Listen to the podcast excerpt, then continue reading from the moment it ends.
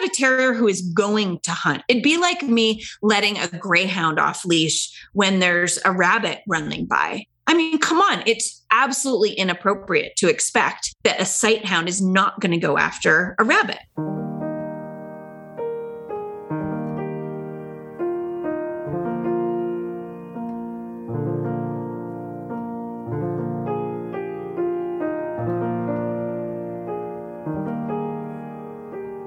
Welcome to another episode of My Zen Pet, the first podcast with music for pets, specifically music for pet stress. Hi, I'm Lisa Spector, your pet calming maestro. My Juilliard degree has gone to the dogs, and I couldn't be more thrilled. We're trying something a little different today on our episode. Instead of our usual short podcast with music for pet stress, which you can find in any of the previous 70 plus episodes. I am bringing you an interview I had in our Dog Gone Calm Club. So it's a little bit longer, but stay tuned because it is a bit jaw dropping. The things you're going to learn about your dog in this interview with Michelle Stern. She is the founder of Pooch Parenting, which brings peace of mind for parents with dogs. However, our interview today is not about that. It, it uses her other skills and certifications as well. In addition to Michelle being a behavior counselor and a certified professional dog trainer, she's also a licensed family dog mediator. And if you don't know what that is, stay tuned. Before we go into her interview, I will tell you that she refers to a book that at the time of the interview I hadn't read, and now a month or so later I have. It's a fabulous book called Meet Your Dog by Kim Brophy. And there's also a short online course on Meet Your Dog. So I will leave a link to that in the show notes. So stay tuned. And without further ado, here is our interview with Michelle Stern. We are in the Doggone Calm Club, and we have we are honored honored to have Michelle Stern with us. So I know Michelle from a entrepreneur group we're in, and I actually know her as someone who's ex- she has pooch parenting someone's very experienced with working with families and dogs but she has these other skills as well she has more initials after her name than i can memorize or repeat so i'll let her share those but before we do that michelle um, tell us who is in your pet household, your canine household, and other pet household as well. Sure. Well, on my lap at present is Pippin. Pippin is my border terrier. He is about two years and eight months old. And he is my first ever small breed dog. He's about 18 pounds.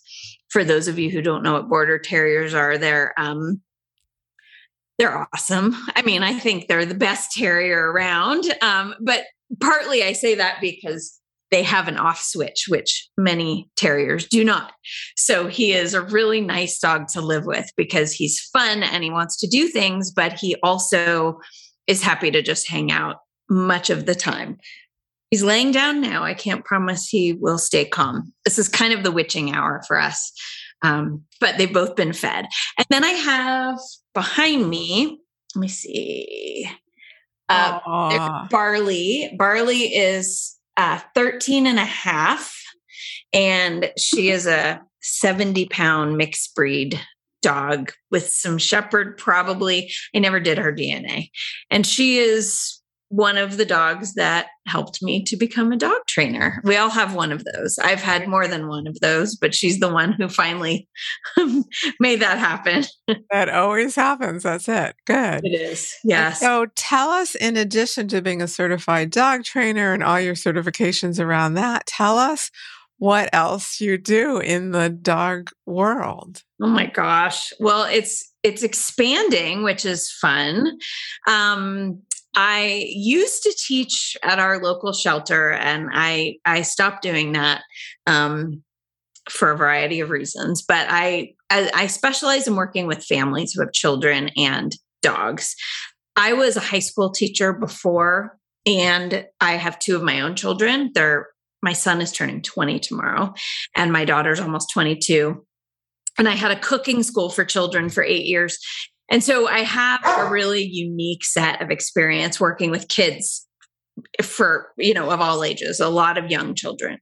Um, and so anyway so bringing that all together is really fun. It's a really fun specialty because parents need a lot more support than they're getting most of the time and it's really overwhelming to have kids and dogs at the same time. Um, but today since you asked about the dog world that i'm in um, today pippin and i had our very first ever class in a new sport called barn hunt which essentially is the dog using their nose to find a rat, and the rat is safe. No, harm comes to the rat. Um, but it was really remarkable. There, there are bales of straw piled up, and there's tunnels and things like that. And so he had to first meet the rat, which was the first part of it because he had never seen a rat before. And at first he was really unsure about what to expect and he he was a little anxious, but it was then like the light switch turned on and he just went to town and he got so excited he could not contain himself. He was barking his head off and i practically i wish they made little rat earplugs you know that i could like give the little rats earplugs because that was that was really the only part that i felt was probably really uncomfortable for the rat was having his voice so close to them. Right. um, but it was great. He was climbing through all the straw bales and and just to see him light up and and really do and this actually leads into what we're going to talk about today actually. It's kind of perfect segue but he he was doing what he was bred to do for hundreds of years right. is to flush out vermin you know? And in this case he found the vermin which was an adorable pet rat who's very loved, by the way. The woman has like 30 of them in her, she calls it her rattery. And she has, you know, 30 rats who she loves like crazy and spoils them. And they were very relaxed. Even with Pippin yelling at them, they were just like hanging out, grooming themselves. It was, it was really interesting. I thought it would be more stressful for them, and I was really conflicted about it. But what made me so excited was watching him do a job that he was bred to do. And one of the things that you brought me on to talk about today was the idea that a lot of people struggle with their dogs because they think their dogs have these behavior problems, when in reality, the, most people really um, don't understand that the dog is maybe not having all of its needs met based on a variety of components and genetic predispositions are one of those things.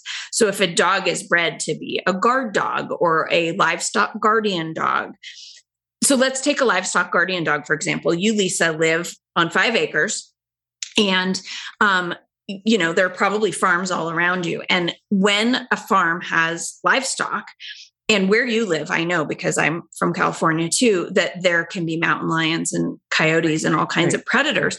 And so a lot of people who have sheep or goats, for example, will have some Great Pyrenees or Anatolian shepherds or whatever in their area to protect these animals from these predators.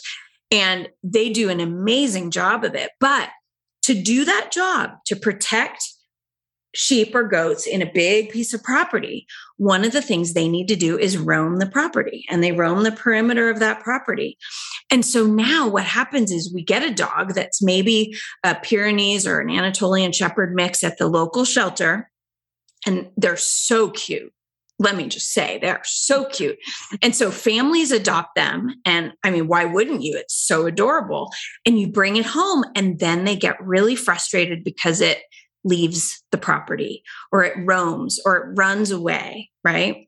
And or it's over with the Great Pyrenees here in this area that they yeah. like they're you know you you might perceive they're stubborn but they're really like they're doing their job. They're laying down and they're watching the property and yeah. that's their job. Exactly. perceive it as oh they're stubborn? No they're not. Yeah or maybe they're overprotective because their job is to be a guardian. So if the ups truck comes and the dog tries to you know run over and yell at the ups driver and tries to make him leave you may get a call like as a professional dog trainer i may get a call from somebody that says my dog is aggressive or my dog roams and runs away. And I say, Yeah, but honey, like, look who you adopted. You adopted a dog who is bred to roam and to protect. So, for me as a dog and child specialist, um, if you've you know if you've got kids and you want to have play dates at your house i mean this is going to be trouble because it's hard for parents to drop off a child when the dog tries to keep you away. And you're never going to feel safe dropping your kid off at a house where it looks like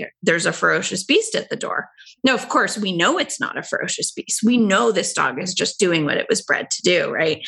And so sometimes it's really just a lot of setting appropriate expectations and shifting people's mindsets so that they can start to really appreciate who the dog really is. And those things suddenly don't seem like behavior problems anymore. They just seem like behaviors, right? Right. It's only a problem when our expectations are not to understand it. Right. You know? So, how do we change our expectations then? Well, education really is the best thing that you can do. You know, so I'm part of a new movement um, that I am so incredibly excited about, which is called Family Dog Mediation which makes me sound like a therapist, which I kind of am. I mean, if you or think lawyer. About, I mean, I'm coming in and I'm mediating. I'm I'm I am representing the dog side of things and I'm translating it to the human. I love it. I didn't so, know really what that was. I It is, yeah. It. So it's called a family dog mediation. And basically what it is, is we are taking applied animal ethology, which is basically ethology is behavior in the wild. And dogs are like, we have to look at them as captive animals, unfortunately. I mean, for better or for worse, we have taken these animals and we've brought them into our homes. And if you could imagine, uh, like a cheetah in a china shop or a bull in a china shop, that's kind of what some of our dogs' lives are like is that you're taking you know, let's say that Anatolian Shepherd and you're putting in an apartment, maybe, you know, and that poor dog is not able to express its natural behaviors, right? Um, so, family dog mediation looks at a variety of components of what makes a dog a dog. So if you're ready, I can dive into what those are. Sure, unless, absolutely. Yeah, okay. Yeah. So there's four, just for everyone else. Well, no, I'm going to uh, have Michelle keep talking, and then the second half of it, we'll have you ask questions. Yeah. Great. Um, so there are four main components, and we call them the legs, the legs of the dog, right? L E G S. Of course, that's an and uh, what do you call that? Anachronism? Is that what's the right word? And anachronism. Yeah. Thank you. I forgot. Yeah. Okay. So I'm going to go through what they are and then we can talk about what they stand for. So legs. L is learning, the dog's learning history. E is the dog's environment. G is the dog's genetics. S is the dog's self, right? That every animal as an individual.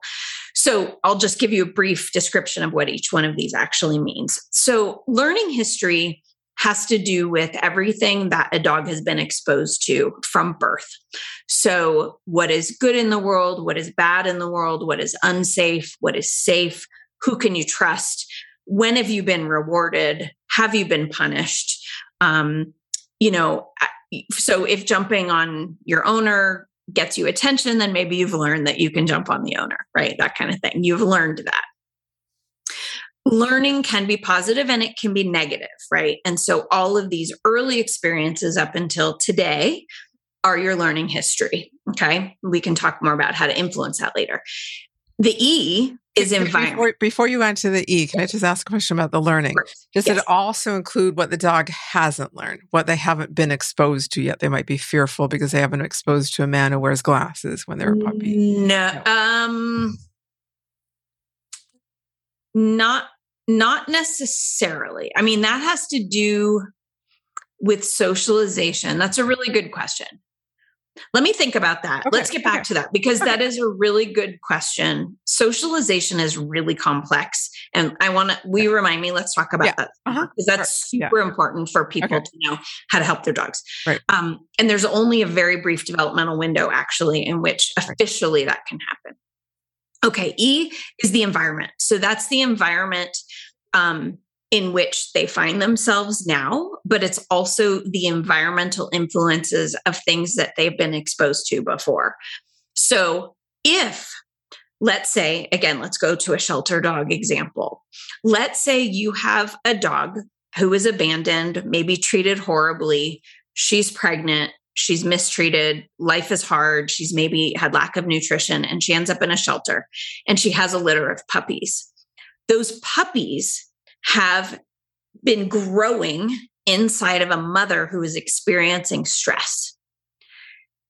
That basically releases stress hormones that influence the baby as they're developing. So that environment, that early environment, can influence their behavior down the line. So, a puppy, for example, who's raised in the home of a really skilled breeder who's doing maybe what we call puppy culture, which is this really awesome uh, series of, of strategies that you do to raise a puppy to be resilient and strong and happy and healthy, right? Nutrition, environmental things like teaching them how to go around barriers and not be frustrated and, and not be scared to things. If you drop drop something by accident, those puppies kind of look at it and they're like, whatever, I'm fine. You know, that kind of thing. So you take a puppy bred like that with an amazing breeder, compare it to somebody who, you know, you find a dog who's abandoned and nursing puppies, probably a really different dog moving forward, right? And so you can't necessarily just take any puppy and expect a perfect dog in the end, right? I say perfect dog in quotes because there's no such thing. But what I'm saying is, is that um, puppies are not clay and they're impacted by a variety of things, including this early environment in which they're gestated and how they're raised, right? What they're exposed to. So socialization, I think, would likely fall into that category. Um, where we want as many positive interactions with the world the regular world you know what what does a jackhammer sound like? What does a helicopter sound like? What does a siren sound like? But positive and we pair those with good things like treats and we let the dog tell us if they're comfortable if they're not comfortable and we back off if they're not you know so we're not causing pressure. Um, the G is genetics. And that's kind of what I was talking about earlier with Pippin and his experience with Barn Hunt today, where dogs for hundreds of years typically have been bred for certain jobs.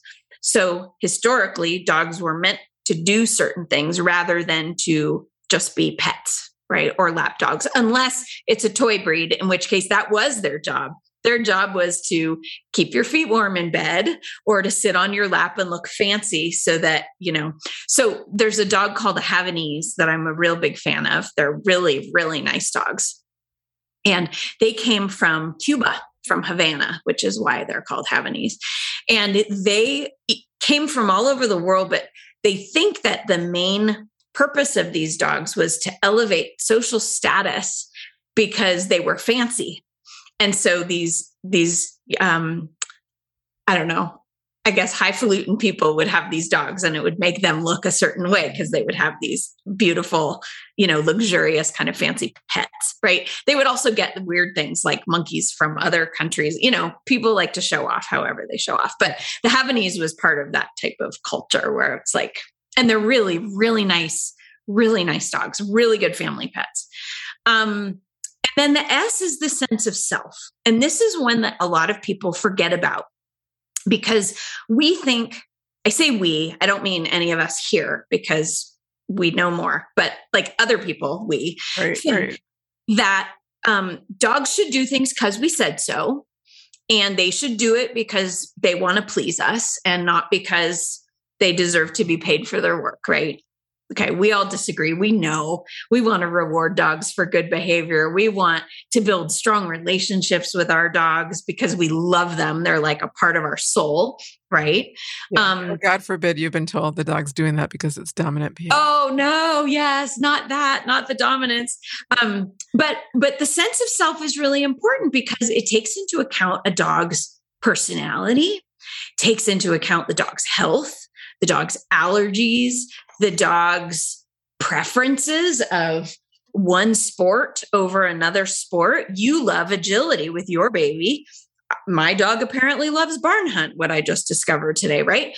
So, taking into account that every dog is an individual, right? Maybe you can feed your dog one food that gives my dog terrible gas. So obviously, for my dog's S for the self, um, there's a different bio- biology going on than there is for you, right? So, not all dogs are the same, and I think it's really important to remember that because when when we try to have a really great relationship with our dog, unfortunately, some people like to compare this dog to their last dog of the same breed or they think well my last dog never did this or um, you know when i was a kid the dog could just roam the neighborhood and it always came back and it never got into fights. But now my dog's getting into fights with everybody you know? But that's because you have a different dog now than you had when you were a kid. And also the world is different than when you were a kid and it's not safe anymore for your dog to roam the streets. Like maybe things were different before, like Lassie days, but it's not Lassie days Same anymore. as families. When we were kids, we just like opened the door and went out and had play dates. You don't do that anymore. Yeah, you could just walk down the street and go to the store, and now it's like parents are like hovering, and and partly it's because cultures change and things have become more dangerous, which is really sad. Which is why I think more people should live on farms like you because then they can go outside and go play. Um, but in any case, it, these four components the legs, the dog's legs, we call it. Um, and this is all this has all been put together by a really amazing professional named Kim Brophy. Um, this is her brainchild, and it is just this growing, amazing movement of dog professionals. We've got veterinarians on board. We've got shelter professionals. We've got um, livestock. I mean, we have people who are bird specialists and all kinds of stuff. It's not just dog's legs. I mean, I say it's dog's legs because that's my species, but you can apply this to any living creature, really, right? Um, we have to remember what these animals were bred for, what they're meant to do. One of the women that is part of the group, who's a really active part of the group, is a um, her specialty is a cow veterinarian. Cows are her species. And this really comes into play a lot of the time that she can help the farmers that she works with, with reducing stress behaviors in her cows, right? Um, improving their health and, and looking at um, a variety of things. It's just a really interesting, a interesting growing field. I this is just fascinating because I, you know, having been involved with agility for so long, and I will tell you, my last dog, Sanchez, who rest in peace, dog. You see the painting reminded of him up here.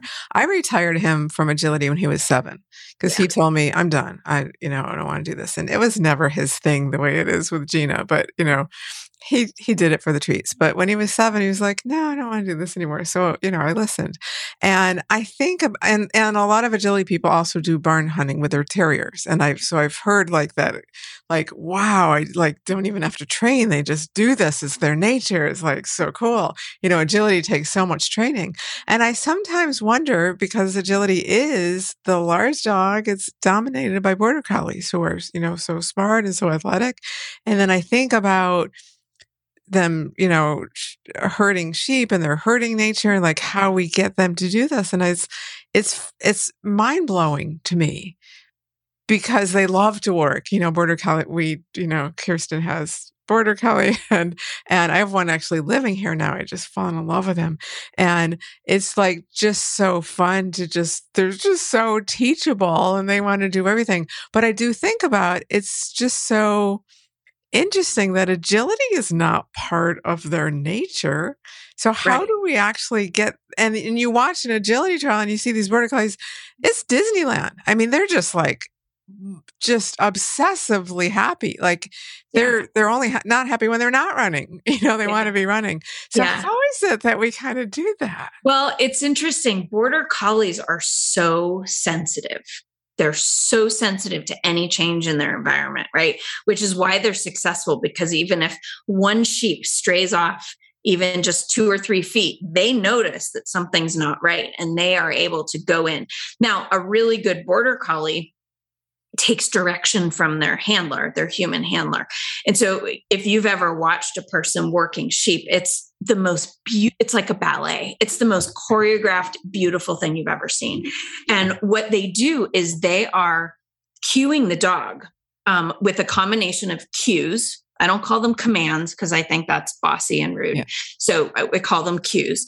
And these cues can be verbal and they could use, you know, hup, you know, or whatever it is they say. Um, but then they can also use a series of whistles instead because that carries a further distance or they can use hand signals you know and they can tell a dog who's out of earshot if they put for example their arm up that could be a long distance down like okay i need you to stop right now dead in your tracks boom you know that that could be if the dog sees them. So border collies are really sensitive to those kinds of cues and i think if you think about it agility they're not chasing something but they're moving the way you're asking them to move right. and so much of agility is you telling the dog yeah. where to go how and to go really they are chasing something they're chasing their handler if I mean, if the handler's yeah. fast enough, they're chasing their yeah, Oh my gosh. I've seen, I know a woman who competes with her chihuahua. She's gone to World Cup before with this chihuahua. That's it's, unusual. It's crazy. And um, and she's posted videos of it. And I just, it's hard to even see the dog. It's like a streak. I mean, it's remarkable, but the jumps are like so little and yeah. it's so cute, like the cutest thing. The dog's name is Jelly Bean. Oh, um, I think Jelly Bean, maybe Jelly Bean's not, she also has border collies. Maybe, I don't know. I'll have to look because it's really cute and her videos are really fun to watch. But in any case, I think, you know, when you get a dog like a Chihuahua, then I really wonder, like, how is it that this is the sport that they excel in. And I think at the end of the day, it's about relationships with their handler, yeah. that they have such a bond and they love to work as a team with their handler because in agility, the handler's enthusiasm is contagious. Everybody's yelling and so excited and happy. I mean, yeah. you know, there's sore sports in any in any athlete, uh, you know, sport, but like the you're happy, you're excited, your dog's working with you, working for you, and then you so addictively fun. Yeah. You know, you're jumping up and down and the dog leaps in your arms. I mean, it's like the sweetest thing. Um, but not all dogs have the energy, right? Not all dogs, first of all, not all dogs care that much what you think, and that's okay right. too. Yeah. Um, and some dogs don't have that much vim and vigor to go, go, go, and right. speed is not a concern. Um, there are a lot of terriers that like agility also because course, yeah, really are connected, excuse me, to their people. But it is interesting to find different things. So, for example, you would never find a basset or probably a beagle excelling in agility because they're bred to use their noses. And I would assume that the agility field is full of different dog scents or whatever. And so their priority will be to discover or follow the scent as opposed to, you know, and so I love that there's different options. So for any person who wants to bond with their dog, we can look at who their dog is. And then what we can do from there is think, okay, maybe you could think about search and rescue. That would be amazing. Let's put that nose to good use and let's find a lost kid or you know let's whatever it is you know it, you could even do search and rescue for lost pets sometimes it's really sad at the end you might file, find a pile of bones or something which happens but but at least a person gets closure because of the gift you're giving them right, right. they know right. right. you know they know what happens um so tracking is a really important thing um but i don't know i mean seeing pippin light up today it was almost you know, he got as excited as he gets when he has a ball, which is this weird obsessive, it's almost obsessive. So I do think that I need to like, you know, we need to do it in small bursts. We need to take right. breaks. We yeah. need to, you know, okay, I have to put the rat away because he was so excited. He'll, he'll just keep going. Like, well, he was when he finally figured out that the tube that had the rat in it was like, you know, the ultimate thing. Then he was trying to pick it up. He was trying to carry it around. He was trying to, like, it was hilarious. And I'm like, honey, there's a living sentient being inside this tube. So we're not going to do that. We're going to, like, we're going to keep it level. We're not going to pick it up and tip the rat over. And, you know, and some of it is just normal. Like he would dig at the straw next to it or around it. But right. he was really, he figured out and he got so excited. He didn't want to, he didn't want to let the tube go. So at one point, the woman who was teaching me was almost playing tug with the tube. She had one end of the tube and Pippin had the other end of the tube. And he was doing terriers, I mean, many love to play tug and they sound vicious and they're like, Arr! and he loves to shake. It's part of the kill, shake, predatory sequence, Right, really. right. Gina, But he was trying to do this with the tube. And so I had to go over with my high value treat and we did a trade. And I was like, honey, you got to drop the tube. And so then we put the rat and the rat was done for the day. Obviously, after Yeah. that, I was like, oh, But his nature, though, uh, you know, Yeah. given the topic you're talking about, is really to get to the rat. It is to get Right. to the rat. Yeah. Yep. He wanted to get to that rat. Yeah. Um, his predatory sequence is not complete because he has caught little things before, not much, like lizards and stuff. The predatory sequence, you know, it starts with like an eye stalk, you know, and eye you're looking, you have to see it, and then it's a chase, bite, shake, kill, and then it eventually goes to consume, right? And Pippin doesn't he doesn't have the full sequence, so he won't consume it, but he will kill things, right? Um, and so it, we have to take ultimate precautions to ensure that that might not happen. But that sequence that I know that this dog has that intact predatory sequence means also that I have to influence how I interact with him when we're out in the world. So we like to go hiking, and I have had him off leash before, but if I have him off leash in a season like now, where there are chipmunks or ground squirrels everywhere, there is no way that I can do anything valuable enough to get him Right. to come back to me as opposed to going after those creatures. And he is hyper attached to me, right? So in the snow, when we were on the same trail, he could be off leash and he could he he really wouldn't go very far. He'd trot around a little ahead of me or a little behind me, but he was just with me. But now I had him off recently. There was a man I met on the trail, and his Havanese, by the way, was hiking with him off leash. And I thought, okay, there are no roads and there are no coyotes right now. It was the middle of the day, not a coyote time, no roads. I did not think anything could kill Pippin. So I let him off the leash.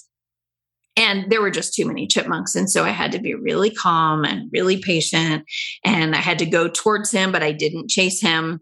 And I waited and he did come to me. And I told him he was the best boy in the world because he did come to me, even though there were chipmunks. It just was not on my timeline, it was on his timeline. Right. And then I just was like, that was my mistake, my handler error. I gave him a ton of treats for coming to me. Right. And then I just popped the leash back on and we kept on our walk. And I was like, okay, lesson learned. Right.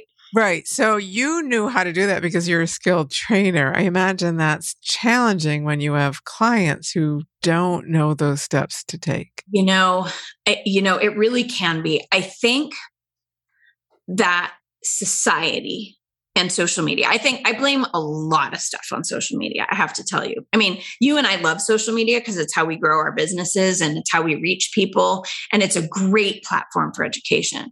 But I also blame a lot of things on social media. Yeah. And I do too. Yeah. you know and my my clients are parents who already have enough guilt right parenting guilt is a very significant um, thing that parents are going through and they are judging themselves constantly. Am i good enough? Am i failing? Am i gonna am i a decent enough partner? Am i uh, how do i split my attention between my dog and my kids and my partner or my spouse or my parents my aging parents or whatever?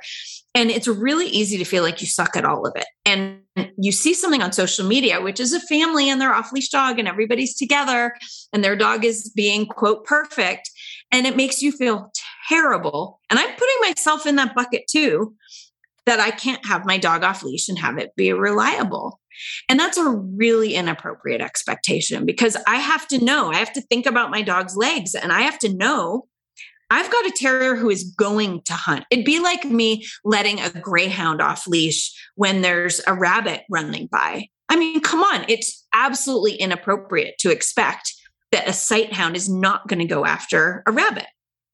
Right. It's just not a, Right. a reasonable expectation. So there's a mixed sight hound that lives here and he kills squirrels. There's a lot oh, of course he does. He just like he'll be like um Judith was joking it's like the other day it was so I was like, Oh, I'm so hot, I can't go outside. And then he sees a squirrel and he just takes off. Like, yeah, so that's the dog's truth, right? It's that's just It is absolutely the dog's truth. I'm glad you said that. So the dog's truth is the name of a course. It's an hour long course that talks about legs, but it's really good. It it shows dogs doing what dogs do and it breaks dogs into different groups. These are not that necessarily the same groups that the american kennel club has things neatly classified into groups. These are slightly modified groups. A lot of them are the same right? Terriers are terriers toys are toys. But she groups things a little bit more differently when it comes to bully breeds when it comes to guardian breeds etc but she breaks it down into i think it's 10 different groups and really talks about what you'll love about living with this dog and what might be challenging living with this dog. And all of that is to reset people's expectations of the dog that they find themselves living with. Because you need to know who you're living with so that, oh, there's the puppy. You need to know who you're living with so that you don't put them in a situation like letting them off the leash and then failing.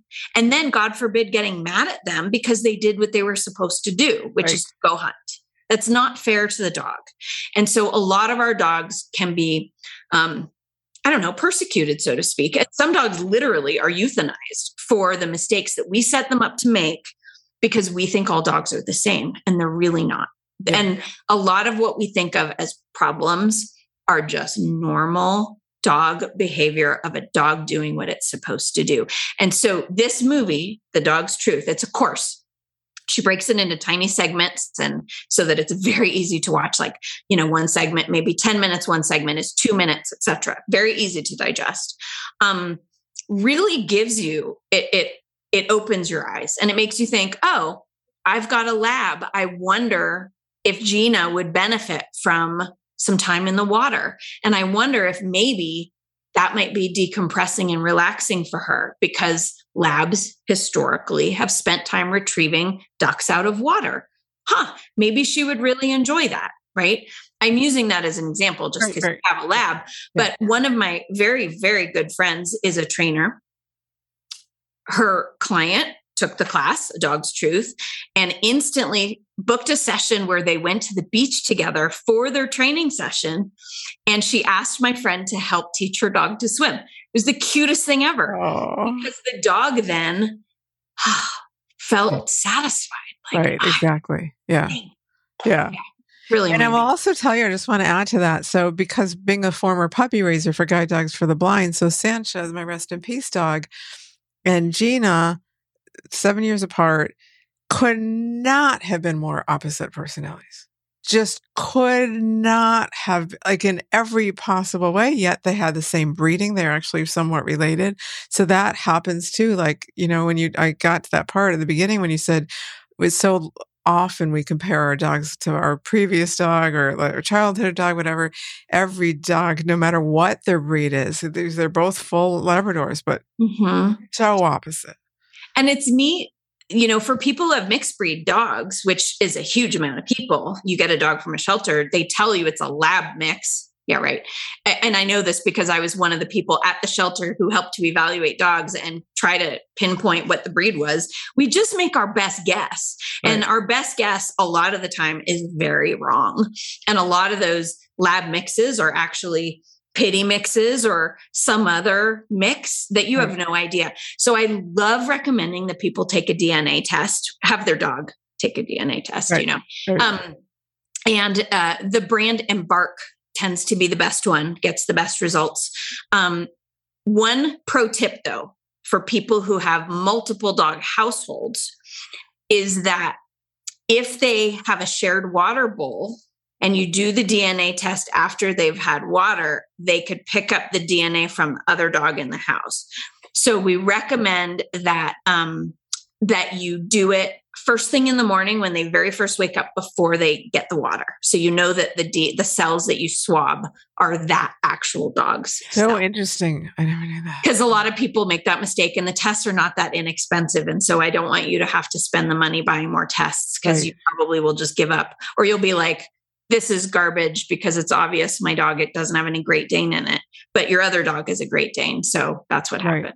Probably. Well, I think currently it's appropriate because uh, currently I think myself and Sammy are the only members who are not multi dog households. I think everyone else is. yeah, yeah. I mean, it's just fun. And the benefit of having a DNA test is that then when you look at the dog's truth and you look at the dog's legs, you actually know what you're dealing with. So when you're looking at a dog who has especially 30% or more of any one particular group of those 10 groups that I talked about in the class, um, you start to see these behavior patterns that fit that group, right? And so when you see a dog and you find out, oh, you're 50% German Shepherd, oh, that explains so much of your behavior because you're protective and you're reactive to other dogs when you hit social maturity and all these other things, right? And those things are predictable. And a, and a dog professional, when you bring us in, will talk to you about normalizing some of the things you're seeing and saying, look, these are actually breed specific behaviors. And I know they suck, but let's talk about how to deal with them. But I need you to know that it's normal and your dog is normal. Right. You haven't ruined your dog. Right. Right. And that's and that makes a relief for so people better. to know. Yeah, exactly. Good.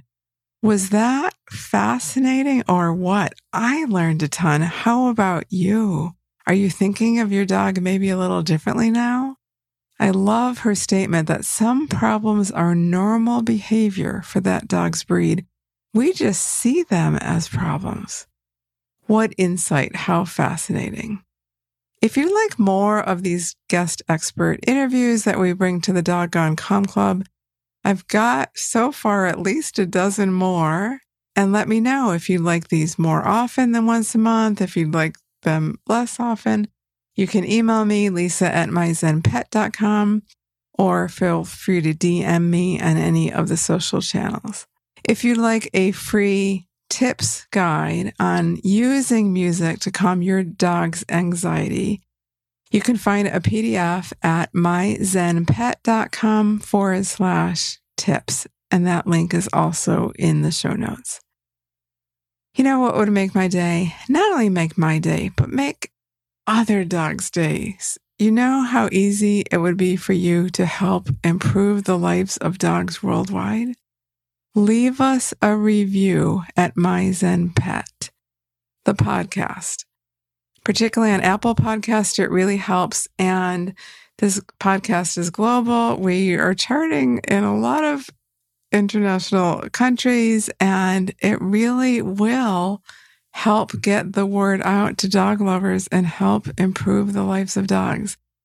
Thank you so much for leaving that review. There's a link to how to do that that Gina, my 13 year old Labrador, shows you how to do. And there's a link to that from an Instagram video. And that is also in the show notes. If she can do it, you can do it. Also, sharing with your dog loving friends. That's another way to spread the word about the podcast. Thank you so much for listening. I know there's a million things you could be doing with your time, and I so appreciate that you spend some of it here. This is Lisa and Gina, and we are zenning out.